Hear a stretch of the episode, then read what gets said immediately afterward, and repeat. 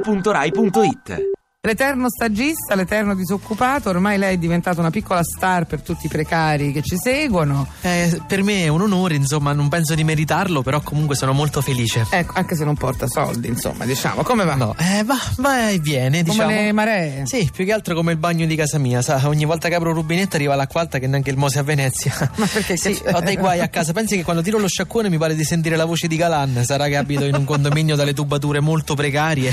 Quando si dice no alla coerenza. Eh sì, siamo- Tubature precarie per Assolutamente, un precario. guardi. Dove abita? Perché con chi abita? Eh, Siamo Con- diciamo una sessantina di ragazzi. Eh, 60 ragazzi. Sì, sì, siamo tutti cococò, condomini confusi, pure un, un po' coglioni forse, perché Scusi? tutti quanti molto precari, ma paghiamo stabilmente 500 euro a stanza. 500 euro a, sta- a posto letto co- perché eh sì, a volte anche quello, sì, sa, comunque è un sistema molto democratico, devo Beh, dire, insomma, mi quello sembra di affitto. molto caro, sì, sì, eh. ci sono indiani, africani, bianchi, rossi, gialli, di qualunque colore, però paghiamo tutti in nero. però questa no, come si dice l'integrazione che piace Eh sì, è anche istruttivo da un certo punto di vista, perché sa, conoscere gente di paesi diversi è sempre una bella esperienza. Quello è eh. bello, certo. Sì, sì, nel mio appartamento c'è un croato, un bengalese e un australiano. Sembra una barzelletta, Sì. ma invece è tutto vero.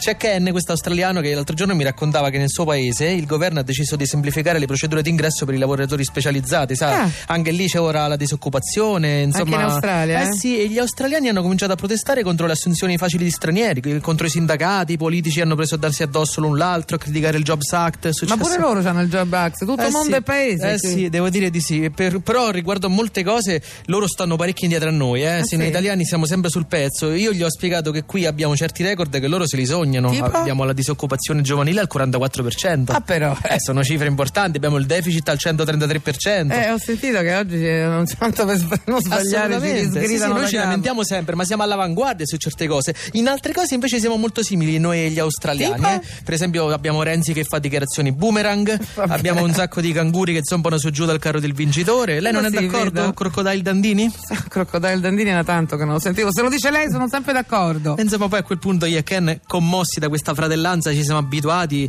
eh, ci siamo proprio abbracciati, ci siamo, ci siamo detti: ecco, la nostra amicizia va suggellata, i nostri popoli, insomma, sono così uguali. E quindi ci siamo bevuti un peroncino, una daffa, ascoltando gli Inexs e Gigi D'Alessio. Insomma, ognuno ha prodotti portato tipici. qualcosa di no di- Eh sì, e poi è partita una specie di rave, insomma, è stata una bella serata ieri. Alla fine sono venuti tutti e 142 i condomini, eh? C'erano cinesi, indiani, molisani. tutti a 500 euro a posto letto Tutti quanti 500 e euro tutti per a un letto. nero eh. assolutamente e il proprietario è italiano che- no proprio doc Beh, ovviamente, de- posso Eh. dirle una cosa? Alla Eh. fine, tutti questi stranieri, questa Sì. gente che veniva da vari posti del mondo, sembravano tutti più felici di noi italiani. Ma, qua- ma scusi, ma eh, è vera questa cosa? Perché sì. proprio ieri è uscito il rapporto Prosperity, secondo il quale su 142 paesi presi in esame, noi italiani siamo tra i più pessimisti riguardo alle prospettive di lavoro, che mi sembra una cosa, una tristezza. Non infinita. riesco a capire poi perché, insomma, voglio dire, comunque, ecco, al quinto peroncino mi ha preso la sbornia triste da Aia. italiano doc, quindi ho guardato Ken e gli ho detto, aborigeno, ma io e te, ma che se dovemmo di?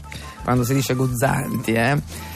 Allora, questo dalla dalla regia vogliono mandare qualcosa?